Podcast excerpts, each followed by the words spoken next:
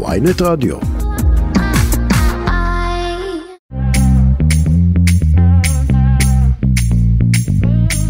שלום לכם, אתם שוב איתנו בכסף חדש, התוכנית הכלכלית היומית של ynet רדיו.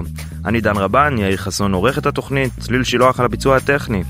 אז מה יהיה לנו היום? יחסי ארצות הברית וישראל מתערערים, ננסה להבין מה ההשפעה המיידית על השווקים ומה פוטנציאל הנזק הגדול, כמה באמת אנחנו תלויים באמריקאים. וגם, מאיזה כסף בדיוק יוקם המשמר הלאומי שבן גביר נכון לעכשיו מפנטז עליו, מה המשמעות אה, של פעיל, פעילות ההסתדרות והשביתה הגדולה שהייתה השבוע, ולקראת סוף התוכנית נדבר גם על ארוחות חג הפסח שבא עלינו לטובה. איפה הכי זול לאכול, לבשל, להזמין או לצאת למסעדה.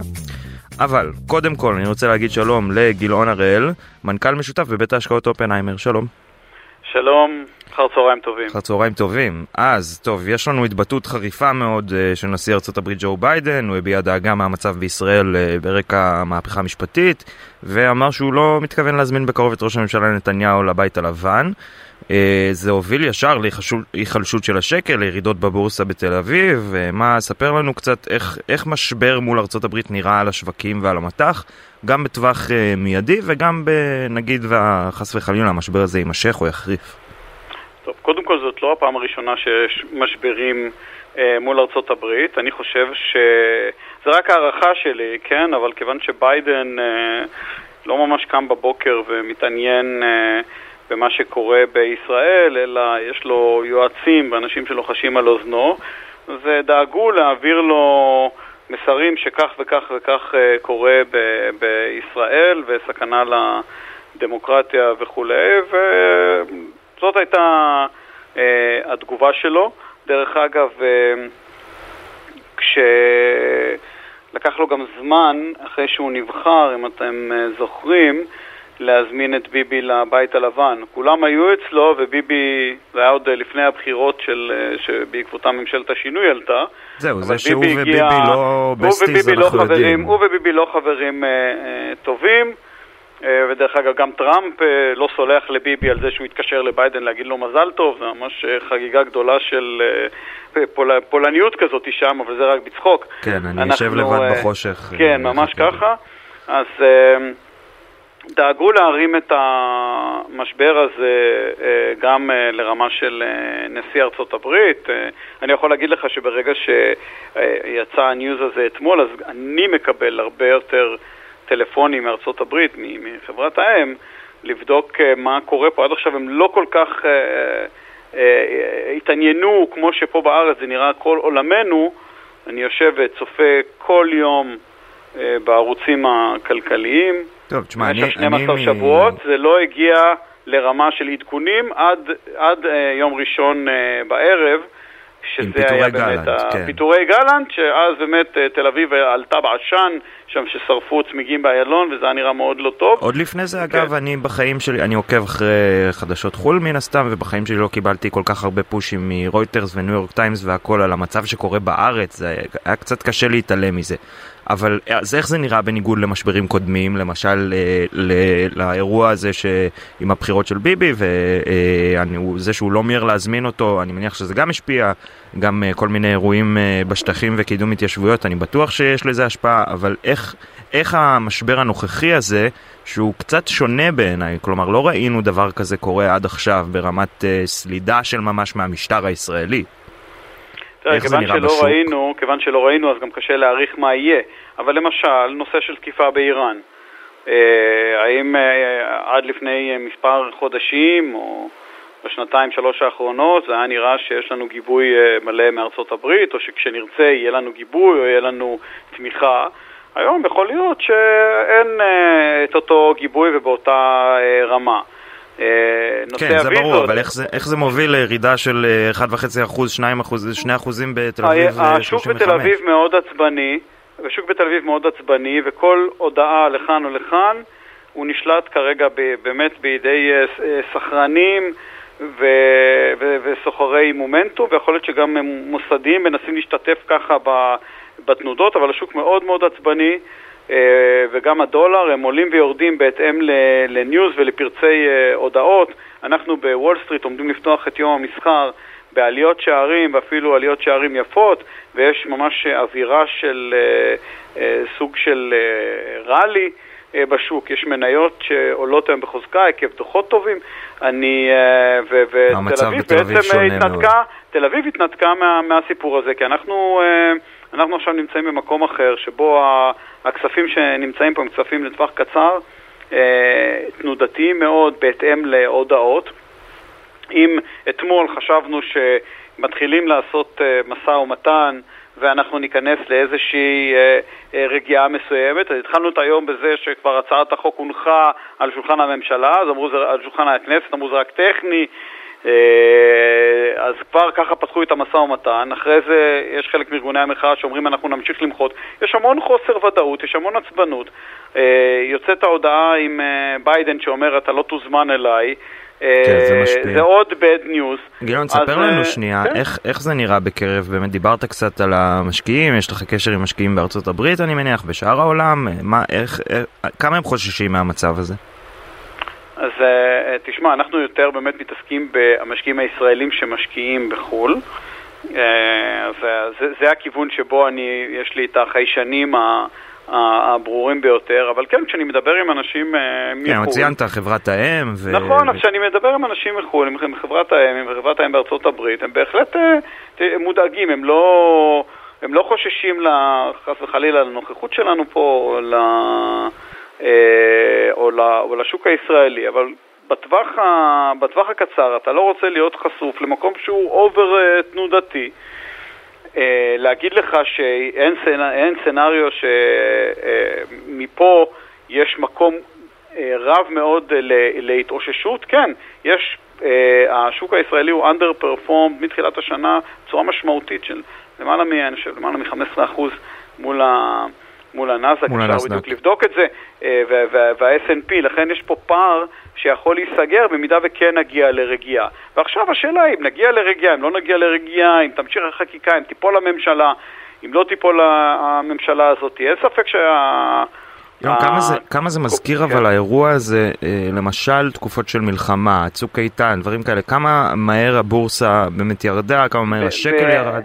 אני יכול להגיד לך שבטילים, בצוק איתן, בעופרת יצוקה, בכל המבצעים האלה, ואני נמצא פה כבר כמעט 30 שנה, השוק הישראלי, חוץ מביום הראשון, אה, על, על הניוז מה שנקרא, לא הגיב uh, בצורה ארוכת טווח ולא היה אנדר פרפורם, זה לא עניין בכלל את המשקיעים. בניגוד למצב הנוכחי. בניגוד למצב הנוכחי, זה לא עניין את המשקיעים בכלל. אז זה לא אתה לא אומר עניין, זה חריג, היה אירוע, כלומר האירוע הזה... התעלמו מזה. המשקיעים יכולים להכיל bad news אה, אה, אחד ולנתח אותו. אז אם יש לנו עכשיו איזה קונפליקט עם עזה, אז אומרים אוקיי, זה קרה לפני שנה, זה קרה לפני שנתיים, זה יקרה עוד שנה.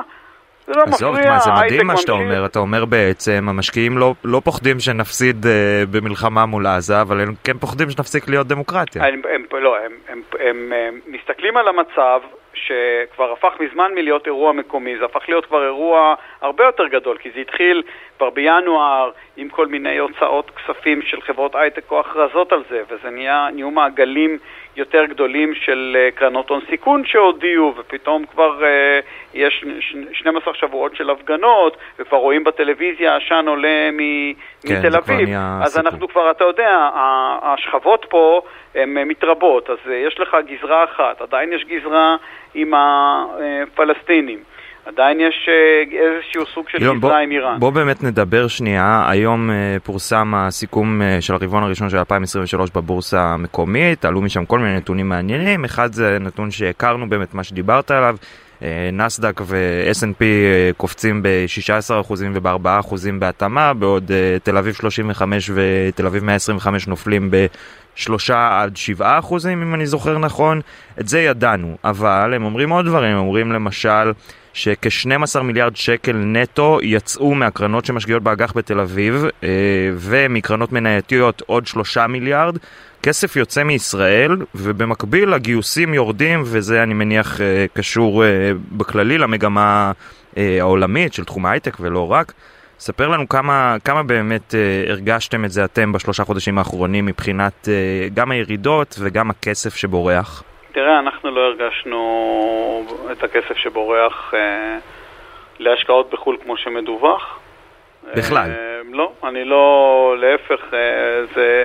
המצב לא טוב בהשקעות בכל, ה, בכל התחומים. אני חושב שחלק מהכסף שאולי יצא מהשקעות בשוק ההון עבר לפקדונות בבנקים.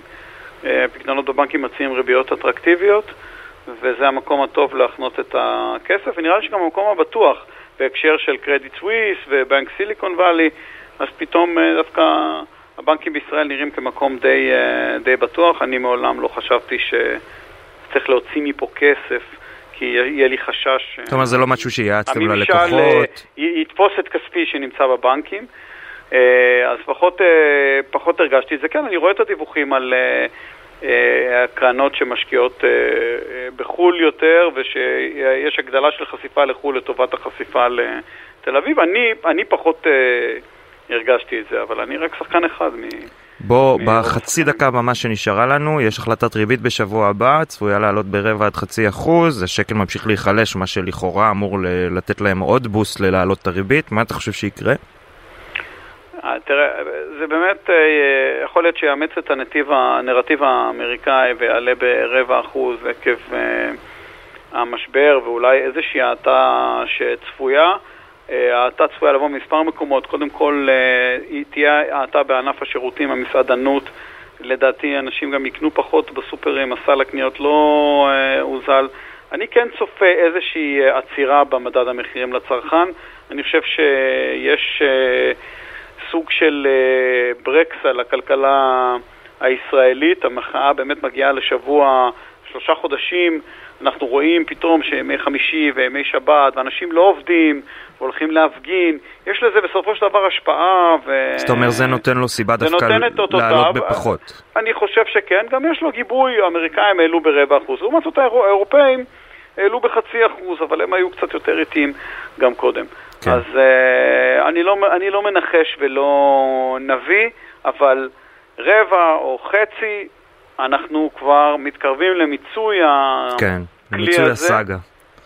בטח שאנחנו תוך כדי האירוע אה, של, של, ה, של המחאה וההתנגדות למחאה והקרע בעם, הדברים האלה, יש חשש עמוק בשני הצדדים, ופחד. כן. ומה שראינו באמת בשבוע האחרון עם הפגנות הנגד גם, אה, מאוד מאוד, מאוד מאוד מטריד, ויש לזה השפעה עמוקה על ה... על הכלכלה ועל ההוצאות. נקווה שהשיחות כן. אצל הנשיא יעזרו במשהו. אה, גילון הראל, מנכ"ל משותף בבית ההשקעות אופנהיימר, תודה רבה לך שהיית איתנו. תודה, ושיהיה לנו שבוע, המשך שבוע טוב. ביי. הלוואי.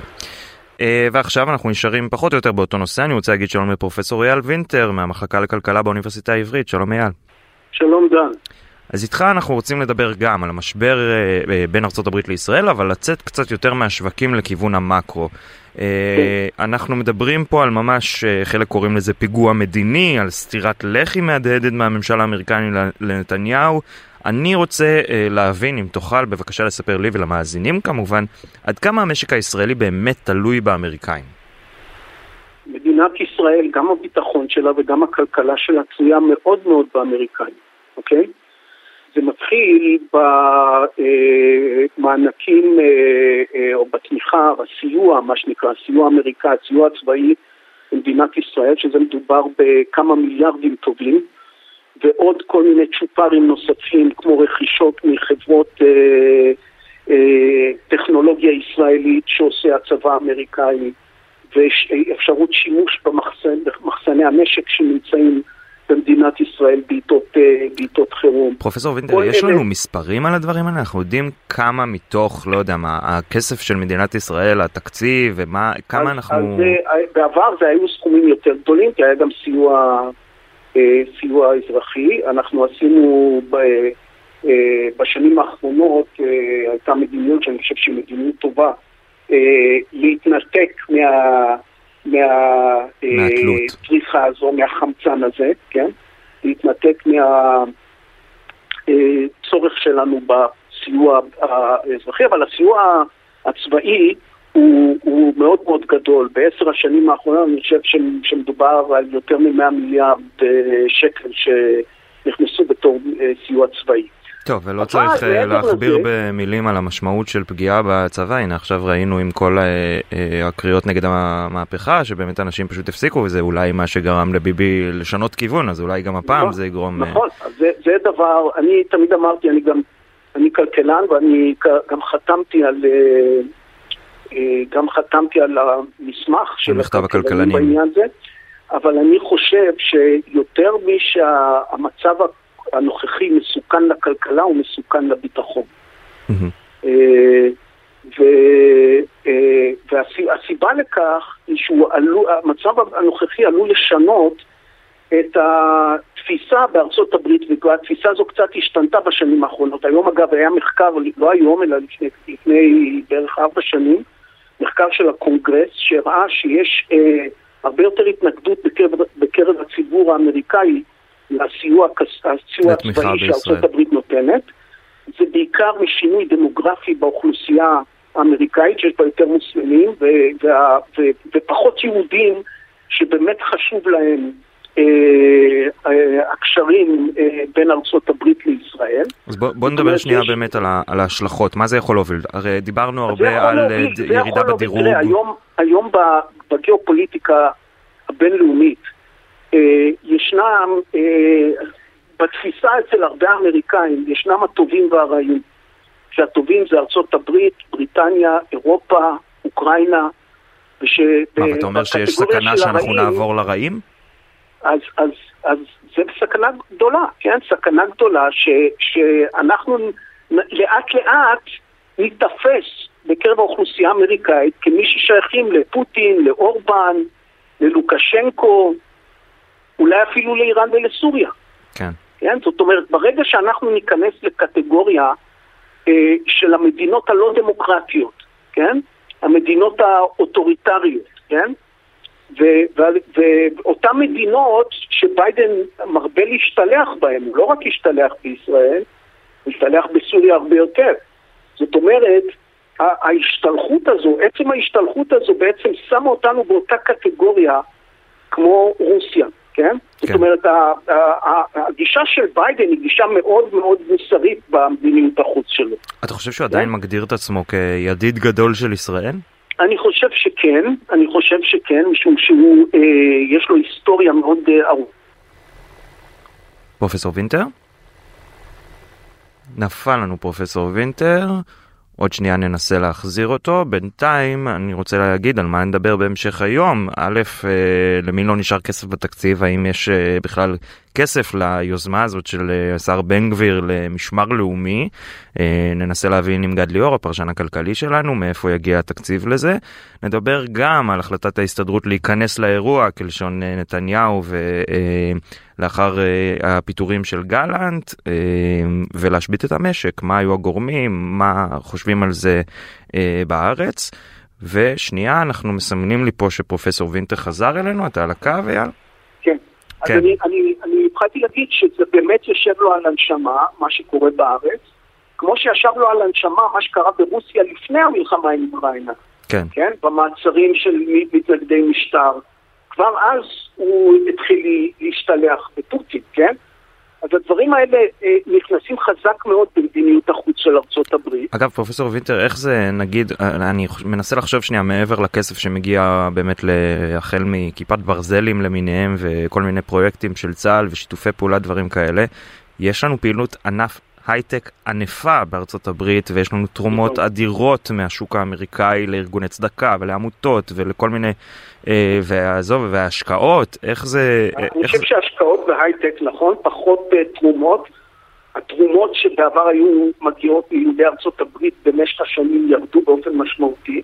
כן, הארגונים של היהודים בארצות הברית לא עדיין הם כן. תורם משמעותי בעמותות בישראל? פחות משהיה בעבר, פחות משהיה בעבר, משום שיש פיצול בתוך הקהילה היהודית בין, בין הקבוצה היותר ליברלית לקבוצה השמרנית, השמרנית אורתודוקסית. Mm-hmm. אבל גם העניין של אה, אה, הקשרים שלנו עם אמריקה ב, ב, בתחום ההייטק, שוב פעם, זה, זה מאוד תלוי ב, באספקטים הכלכליים ש, שה, של המשבר הנוכחי. זאת אומרת, ככל שאי הוודאות תהיה יותר גדולה, ככל שיהיה חשש יותר גדול שישראל הולכת לכיוון של משטר, או, או, או, או, משטר פחות דמוקרטי. כן, מצד שני, במובן הזה, אתה יודע, אנחנו רואים גם השקעות של סעודיה בחברות הייטק ענקיות, וסעודיה היא לא, לא מאוד דמוקרטית. נכון, משום שסעודיה זה כבר מדינה שהיא אינה דמוקרטית במשך אה, עשורים רבים, כן? ואפשר לצפות אה, מה... מה היא תעשה? יש לך יותר, יותר ודאות לגבי מה יקרה לכסף שלך. אבל כשישראל עוברת שינוי משטרי ממצב דמוקרטיה, תהליך מאוד אה, מהיר, אז, אז זה דבר שמעורר חשש, זה דבר שמעורר אי ודאות. והאי ודאות הזו לפעמים מתרגמת ב... ב לא יודע אם משיכות כספים, את הדובר הקודם שלך הוא טען שהוא, שהוא לא רואה משיכות כספים, אבל בטח בעיכוב כן, אבל היו הרבה אחרים שכן טענו. נכון. זה...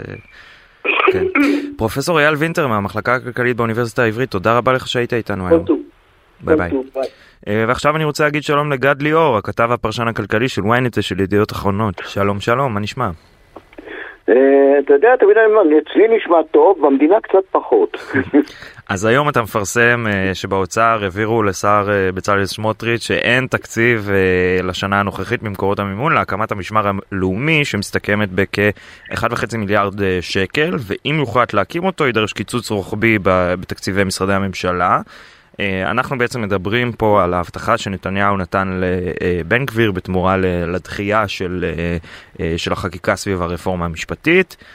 הוא דרש משמר לאומי, שעדיין לא ברור לי מה זה כל כך אומר, ראיתי 1,800 שוטרים אישיים, מה, איך זה ייראה, אבל ספר לנו קצת על התקציב באמת, מה הסיכוי שהוחלט להקצות את הסכום הזה, האם זו עוד הבטחה שנתניהו לא באמת מתכוון לקיים, מה דעתך? תראה, אני לא יודע אם הוא מתכוון או לא מתכוון, אבל יש דבר אחד ברור, שכולנו יודעים, אתה יודע את זה, אני יודע את זה, כל אחד גם בכיסו הפרטי, גם בחשבון הבנק שלו. כשאתה מחליט לקנות מקרר, אז כנראה לא יהיה לך כסף אולי לנסוע לחו"ל. אין, אין יש מאין. אם אתה לוקח מיליארד וחצי שקל ושם אותם במקום שלא התכוונת לשים, אתה צריך למצוא מאיפה אתה לוקח אותם. אין איזה קופה נסתרת. אני אגיד לך, אספר לך סוד, נכון? רק שנינו פה. אין גם רזרבה. אתה יודע למה אין רזרבה תקציבית? כי הכל הובטח בהסכמים קואליציוניים למפלגות, בעיקר למפלגות החרדיות, ואין כמעט, לא נשארה כמעט. אגב, הרזרבה צריכה לשמש, בואו נגיד בגלוי, לפעמים למבצעים של המוסד, השב"כ, לפעמים לרכישה מהירה וחשובה של נשק, דברים מהסוג הזה. חיסונים, אני יודע מה. אז השתמשו בזה כבר להסכמים קואליציוניים, ועכשיו פתאום מקימים איזה משמר לאומי שאנחנו כולנו, אני חושב, סבורים שלא צריך אותו. הרי יש משטרה במדינת ישראל, אפשר במשטרה לעשות כל מיני דברים, להקים יחידות וכולי, לשפץ, להעביר שוטרים מקום למקום. זה עולה מיליארד וחצי שקל, אין את הכסף הזה. כמה כסף עכשיו חסר, גד? כבר עכשיו, בתקציב, כמה כסף חסר לנו מבחינת דברים שהיינו יותר. רוצים? ו... חס... חסר יותר, כי אה, בצלאל סמוטריץ' רק אתמול שר האוצר חתם על אה, ביטול המס על משקאות אה, אה, ממותקים, כמעט אמרתי משקאות אלכוהוליים. שזה גם כמה, 600 מיליון שקל בשנה, משהו כזה. זה למעשה בשנה מיליארד, אבל מאחר שזה לא שנה שלמה, אנחנו כבר נמצאים בעוד יומיים באפריל, אז הם בסביבות בין 600 ל-700 מיליון. יחד, אבל זה מיליארד, למה? כי יחד עם הכלים החד פעמיים, ששם בוטל המס לפני חודש, זה כבר מגיע למיליארד. עכשיו, כל הכסף הזה חסר בתקציב. הוא לא תוכנן להיות, הוא היה בפנים, בהכנסות. אז יש לנו שני צדדים, צריך להבין. כמו לכל אחד מהמאזינים, לכל אחד מאיתנו, יש לנו הוצאות ויש לנו הכנסות. כמה שכר אתה קיבלת וכמה אתה מוציא כדי לקנות מוצרי מזון, לקנות סוודר, לקנות מתנה לילד. כל הדברים האלה, גם המדינה בדיוק פועלת באותה צורה. וכאשר ההכנסות קטנות, וכאשר ההוצאות גדלות, נוצר גירעון. עכשיו אנחנו רוצים לציין לשבח, באמת, יש גם דברים לא טובים שהממשלה הקודמת עשתה, בנושא דיור ואחרים. לציין אותה לשטח בנושא ניהול התקציב. היו לה יותר מ-30 מיליארד שקל עודף במשך חודשים רבים בשנה שעברה. אנחנו עומדים להיכנס לגירעון, אבל גם לגירעון יש גג, כי המדינה קובעת כמה מותר להיכנס לגירעון. אנחנו נעבור את הכמה מותר הזה, כרגע לפחות בשניים וחצי, שלושה מיליארד שקל. כי על הגירעון בעצם, גד, תקן אותי אם אני טועה, גם על הגירעון אנחנו בסופו של דבר משלמים בריביות, ככל שאנחנו נכנסים ליותר גירעון אנחנו צריכים לקחת הלוואות גם. אה, שזה לא נתחיל לדבר על מה יקרה אם באמת הדירוג האשראי של מדינת ישראל ירד בעקבות כל הסיפור הזה. כלומר, זה יצא מהכיס של כולנו הדבר הזה. אבל אתה צודק, מעבר אתה צודק לזה, בהחלט. ספר לי מה זה אומר קיצוץ רוחבי. מה, קיצוץ למה הכוונה? ש, שעשוי לקרות עכשיו, נגיד, בשביל המשמר הלאומי? כן, היה פעם קיצוץ רוחבי שהמדינה שקלה מה לעשות, ואז באו לכנסת והיו כל מיני הדלפות איפה יקצצו, איפה לא, הם אמרו עושים קיצוץ רוחבי, זאת אומרת מקצצים בכל המשרדים. אמרה מי שהייתה אז יושבת ראש הכנסת, דליה איציק, את זה גם...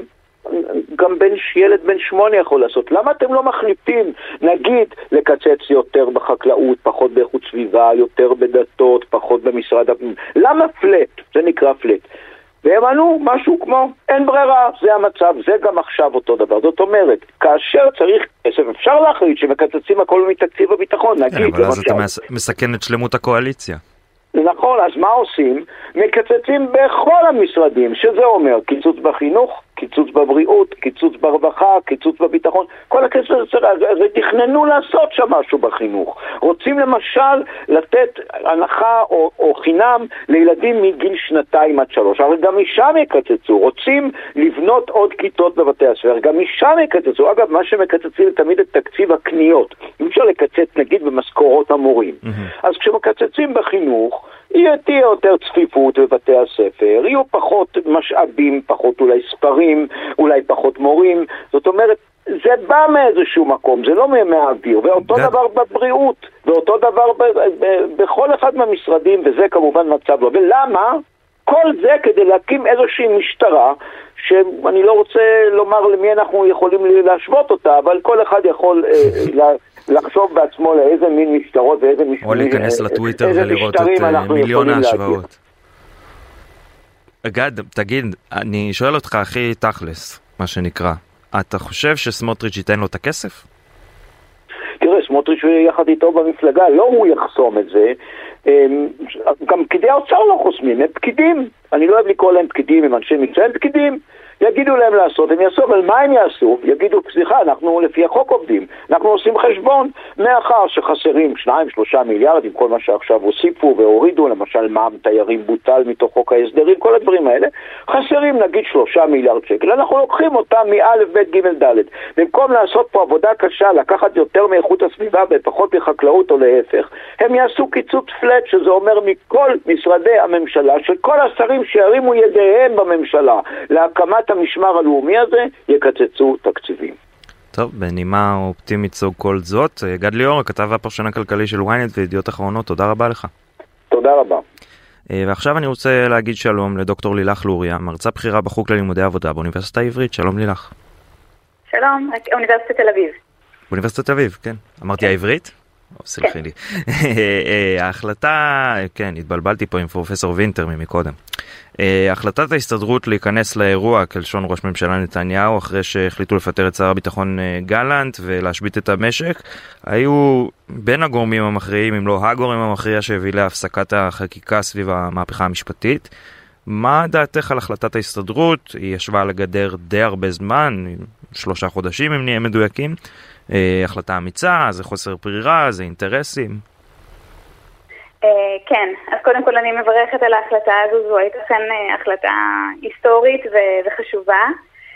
אה, אני חושבת שקודם כל, קודם כל צריך לזכור שארגוני עובדים בעולם באופן היסטורי וגם כיום חלק ממה שהם עושים וחלק ממה שהם אמורים לעשות בהתאם לספרות, בהתאם לספרות המחקרית היא, להש... היא, היא להשפיע או לנסות להשפיע על מדיניות חברתית, כלכלית, ככל שיש לה השפעה ישירה על העובדים.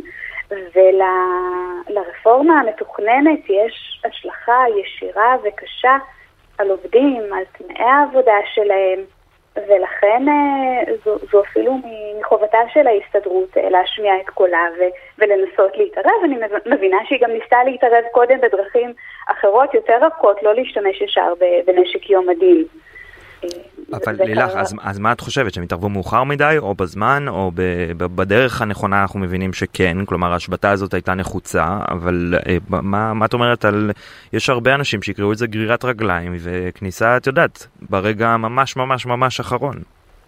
תראה, בעיניי היה אפשר להתערב קודם, אבל, אבל יש כאן, קודם, קודם כל יש כאן משהו שהוא הוא, הוא בהחלט לא מובן מאליו, הוא גם נעשה בדרך, אני חושבת, בדרך מיוחדת וחשובה, זו לא איזושהי שביתה קלאסית, יש כאן שביתה והשבתה ויש כאן שיתוף, יש כאן בעצם, נעשה כאן בעצם שיתוף פעולה חשוב מאוד בעיניי אה, עם מעסיקים. כן, שני הצדדים שלכאורה אויבים ברוב הזמן. אויבים, אבל ביחסי עבודה, באמת, כש, כשמנסים באמת להשפיע על מדיניות כזו, אז יש לזה חשיבות מאוד מאוד גדולה, ואנחנו כן מדברים כאן על צעד שהוא מאוד, שהוא, שהוא דרמטי, שהוא נדיר, שבוודאי שלא צריך לעשות בו שימוש תדיר בנשק, בנשק כזה. שביתה היא גם, היא אמצעי, היא לא מטרה. כמובן. וכאן, כן, וכאן באמת מה שנעשה הוא... הוא, הוא, הוא משהו מיוחד וחשוב, השיתוף פעולה הזה בין המעסיקים לבין ההסתדרות, שביחד בעצם, ביחד הגיעו להחלטה משותפת. תגיד, מה, מה האינטרס של ההסתדרות, מה המוטיבציה שלהם לתפוס צעד אחרי אה, די הרבה זמן שהם לא עשו את זה? כלומר, האם הם באמת, זה מתוך חשש לדמוקרטיה, חשש לעובדים? מה, מה את חושבת שכאילו הוביל אותם לעשות את המהלך הזה סוף סוף? תראה, אני לא יכולה לנתח מה גרם להסתדרות, אני יכולה להגיד מה בעיניי היה צריך לגרום להסתדרות. זה מה שאני יכולה להגיד, למה בעיניי ההסתדרות... מה? נסתפק בזה. נסתפק, נסתפק בזה. אני, אני כן חושבת גם שחשוב, אבל כן ברקע, להבין שההסתדרות היום היא ממש, היא ממש לא שמאל. זאת אומרת, אם בעבר היה, בעבר באופן היסטורי היה את הקשר בין ההסתדרות למפא"י, היום זה ממש ממש לא המצב. אנחנו מדברים על... על חברי ליכוד, על ראשי ועדים מרכזיים שהם חברי ליכוד, מכאן גם החשיבות של הצעד הזה, כן, החשיבות והיוצא דופן, אנחנו ממש ממש לא מדברים על איזשהו אה, מעוז של השמאל או, או, או משהו בסגנון הזה, אבל זה חלק מהחש... מה, מהחשיבות של הצעד הזה. אה, וזה חשוב להבין. עכשיו, למה בעיניי היא, הייתה צריכה להתערב, או, למה, זאת אומרת, למה בעיניי? אז, אז זה בעצם קצת כמו שאמרתי, אנחנו מדברים על רפורמה שיש לה השלכה מאוד מאוד משמעותית על כלל העובדים בישראל. כלומר, את אומרת, זה מתוך, מתוך uh, חרדה לאנשים שאותם הם מייצגים. בהחלט, בהחלט. אנחנו מדברים בעצם על, uh, אם אנחנו מסתכלים על, על איך ייראה איך ייראה פה המצב אם הרפורמה תעבור, אז אנחנו מדברים על מצב שבו אף זכות חוקתית אה, לא מובטחת יותר, לא הזכות לשוויון בעבודה. אני מדברת כרגע רק, רק בהקשר לעבודה, כן? כן, נראה לי שגם את יודעת, בין הפחדים המאוד אה, משמעותיים, זה שדיברנו על זה גם לא מעט בתוכנית, זה שהוועדה לבחירת שופטים כוללת גם אה, בתי דין לעבודה, וההשפעה של זה על שביתות עתידיות יכולה להיות עצומה. יכולים לבטל שביתות בהמשך ולהקשות מאוד על ההסתדרות לעשות את הפעילות שלה, זה גם שיקול אני מניח. בהחלט, בהחלט. בקשר לשביתות אה, ולהגבלה מאוד מאוד משמעותית על זכות השביתה, יש, חש... יש אה, חשש ממשי גם בהקשר של מה שאמרת כרגע, שאנחנו מדברים באמת גם על, אה, גם על שינוי האופן שבו יבחרו שופטים לבתי הדין לעבודה.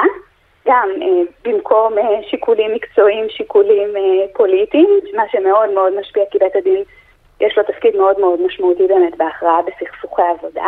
אבל גם שתי נקודות נוספות זה שגם המעמד של אה, זכות השביתה וזכות ההתארגנות כיום הוא, הוא מעמד שבעצם אה, אנחנו מדברים על זכות נגזרת מהזכות לכבוד שמעוגנת בחוק יסוד כבוד האדם וחירותו ואם מחר בבוקר אחרי שהרפורמה עוברת אה, הכנסת מחוקקת איזשהו חוק שאסור לעובדים במדינת ישראל להתאגד או אסור לעובדים במדינת ישראל לשבות ובית המשפט העליון, אם שוב, אם הרפורמה תעבור כמו שהיא, כן, אם הרפורמה המתוכננת תעבור כמו שהיא, אז כמעט אין דרך אה, לפסול חוק כזה.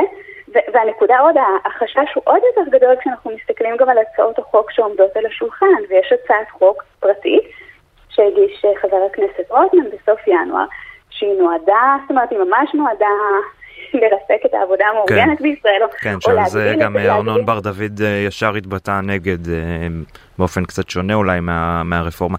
דוקטור לוריה, אנחנו תני לנצל את, אה, את מומחיותך. עד כמה זה חריג בהשוואה עולמית מקרה כזה, גם שילוב פעולה של הסתדרות ושל מעסיקים, וגם בכל זאת יש פה איזושהי יציאה מהקופסה, כלומר הם לא יצאו נגד פגיעה ישירה בעובדים, אלא נגד חקיקה גדולה שעלולה לפגוע גם בעובדים. תראה, אני חושבת שזה זה, זה חריג ולא חריג, כי כמובן שזו גם שאלה על איזה מדינות אנחנו מסתכלים.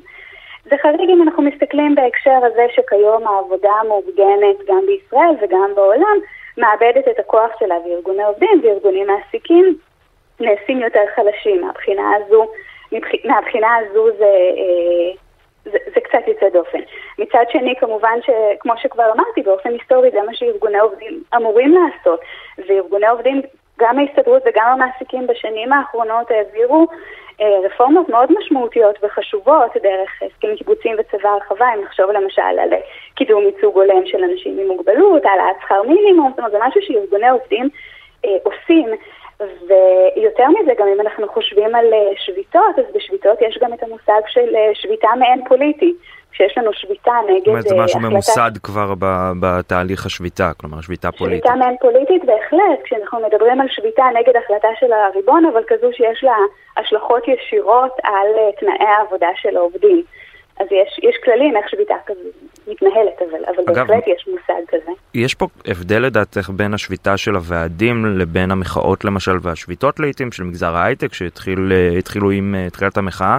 כלומר במקום אחד אנחנו רואים משהו שהוא החלטה מאוד ברורה של ארנון בר דוד ואת כל מי שהוא איגד סביבו ושל הבכירים, כלומר באותם אה, ועדים, לעומת בהייטק שיש לנו קצת מלמטה למעלה, לא? זה הגיע מהעובדים באיזשהו מקום. נכון, אבל, היה, אבל יש כאן, אני חושבת שחלק ממה שנורא מעניין בסיפור הזה, בטח גם השביתה הזו, היא לא הייתה באמת שביתה רק של הוועדים, אה, אלא, אלא זה נעשה גם, זה נעשה עכשיו, אם נדברת על, כן, על השביתה והשביתה האחרונות, אז, אז זה משהו שהוא נעשה ביחד ובאופן משולב אה, עם המעסיקים, ובאותו הזמן, וזה גם היה מקור, ה, מקור הכוח שלו. אני חושבת שבכלל כל המחאה הזו היא באמת, היא, היא הרבה מלמטה. היו כן. כאן גם לחצים מלמטה. בחצי דקה שנותרה לנו, אה, יו"ר ועד עובדי רשות שדות התעופה טען היום בבוקר אצל שרון קידון וישי שנרב כאן בוויינט רדיו, שבעצם כמו שפורסם בכאן 11 אתמול, שהכל היה מתואם עם ראש הממשלה. שעה אחר כך אצל אודי סגל ודוריה למפל, ראש אגף ההסברה בהסתדרות הכחיש מכל וכול. אה, מה דעתך מהיכרותך עם ההסתדרות, עם ארגונים דומים בעולם, מה הסיכוי ששביתה כזאת גדולה ומשמעותית קורית בלי שראש הממשלה יודע או מעורב באיזושהי מידה? תראה, אני לא יודעת. זה כמו שמה גרם ומה נעשה. אני, לא, אני באמת לא יודעת. אני okay. אוקיי. באמת לא יודעת. אוקיי, okay, ניסינו. Uh, דוקטור לילך לורי, המרצה הבכירה בחוג ללימודי עבודה באוניברסיטת תל אביב, תודה רבה לך שהיית איתנו. תודה רבה לך. בשבוע הבא נחגוג רובנו לפחות את ליל הסדר, חוץ ממי שהצליח להתחמק אה, מהאירוע ונוסע אה, לחו"ל. לא אני. ומדובר הרבה פעמים בהוצאה לא קטנה וגם בעבודה לא מעטה למי שמארח, מי שמבשל ובא עם האוכל. מה האופציות שעומדות לרשותנו וכמה זה עולה לנו? אני רוצה להגיד שלום לטיקי גולן, עורכת ערוץ האוכל בוויינט, שלום טיקי. שלום, שלום. אז ספרי לנו, יש לנו כל מיני אופציות, אני שמעתי על אנשים שהולכים למסעדה בפסח, אנשים שלוקחים אוכל אה, ממסעדה הביתה ואנשים שמבשלים, מה ההבדלים? אז uh, קודם כל, uh, אנחנו ממליצים להתקשר לדודה חודש לפני ולקבל הזמנה, זאת האופציה הכי זולה. זה הכי זול. אבל uh, מסעדות לערב חג, אם אתה רוצה לאכול במסעדה, לבלות שם את ליל הסדר, זאת האופציה היקרה ביותר. כשאני אומרת אופציה יקרה ביותר, זה נע בין 650 שקלים לסועד במסעדת שף. אוקיי, אוקיי, אוקיי, נלחצתי לרגע במסעדת שף, אוקיי, לבין? לבין 350-380 שקל. מה, אם אני הולך לאכול פרגיות בשווארמה? זה משהו, משהו כזה. כזה. משהו כזה. עכשיו גם אה, אה, בעניין הזה של ליל הסדר צריך לשים לב שיש גם אה, מסעדות לא כשרות אה, או מסעדות ים אה, תיכוניות או ערביות שפשוט פתוחות של ליל הסדר בשבילם זה כמו עוד יום בשבוע.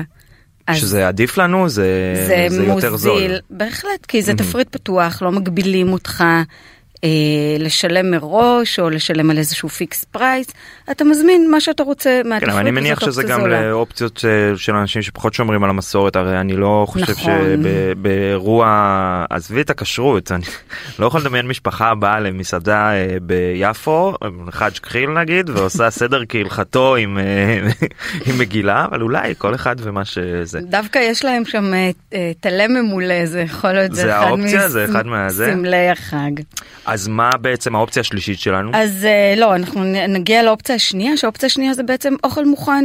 לקנות אוכל כן, מוכן. על זה דיברת, אבל- זה השלישית, כן. אחת זה דודה, השנייה זה מסעדה, השלישית זה האוכל המוכן. אז הרביעית זה לבשל לבד בבית, זה גם אוקיי, זול. אוקיי, אוקיי, זה גם זול. אז ספרי לנו. אמ, להזמין אה, אוכל אה, זה גם לא סיפור כזה כזה משתלם.